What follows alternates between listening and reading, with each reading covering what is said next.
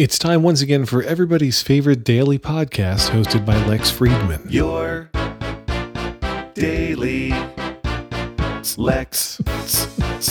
Sorry, I was trying to make that into the dance remix version of the theme song. It's Monday, July 7th. We didn't celebrate the 4th of July on the 4th of July because the 4th of July was a rainy piece of crap holiday this year here in central New Jersey. We did visit some friends and spend some time at their house, but we had postponed our July 4th plans. We had scheduled a pool party. We postponed it until July 5th. So on July 5th, we had several couples with lots of kids here. We all celebrated the independence of our nation by swimming and drinking alcoholic beverages. The kids less so with the alcoholic beverages, although one of them did try to give himself some punch, which was funny. But it was a good time.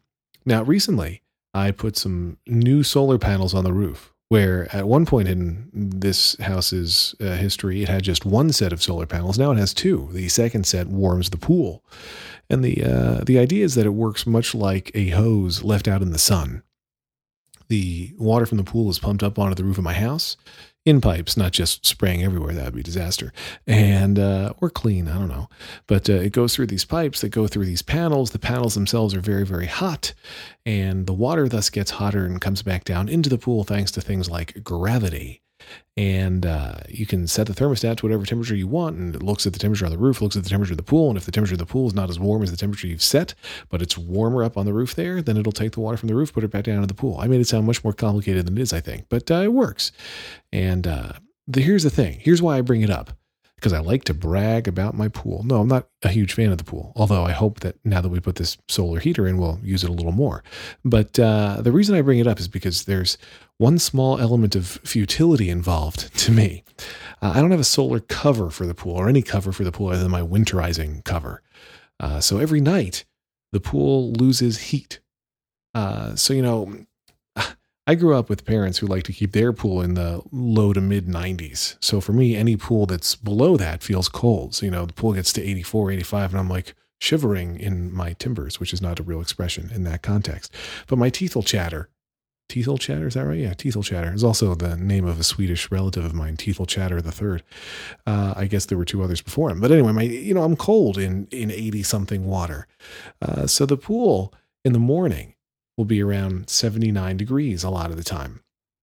Then, you know, by lunchtime, it's up to the mid 80s. And now with this heater, if it's a very sunny, hot day, by 1 or 2 p.m., we're talking like it could be about 90, maybe even a little bit more than 90. I think I have the thermostat set for 92 or 93 right now.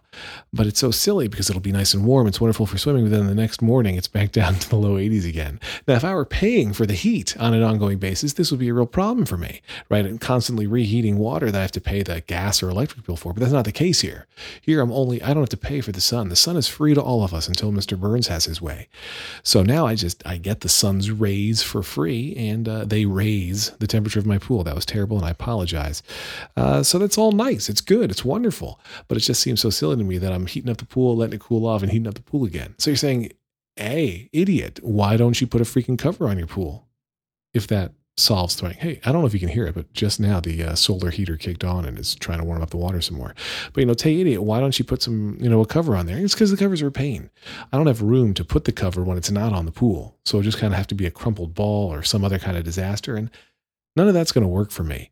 So I'm just going to complain about the fact that every day my pool cools off, before I'd want to swim in it.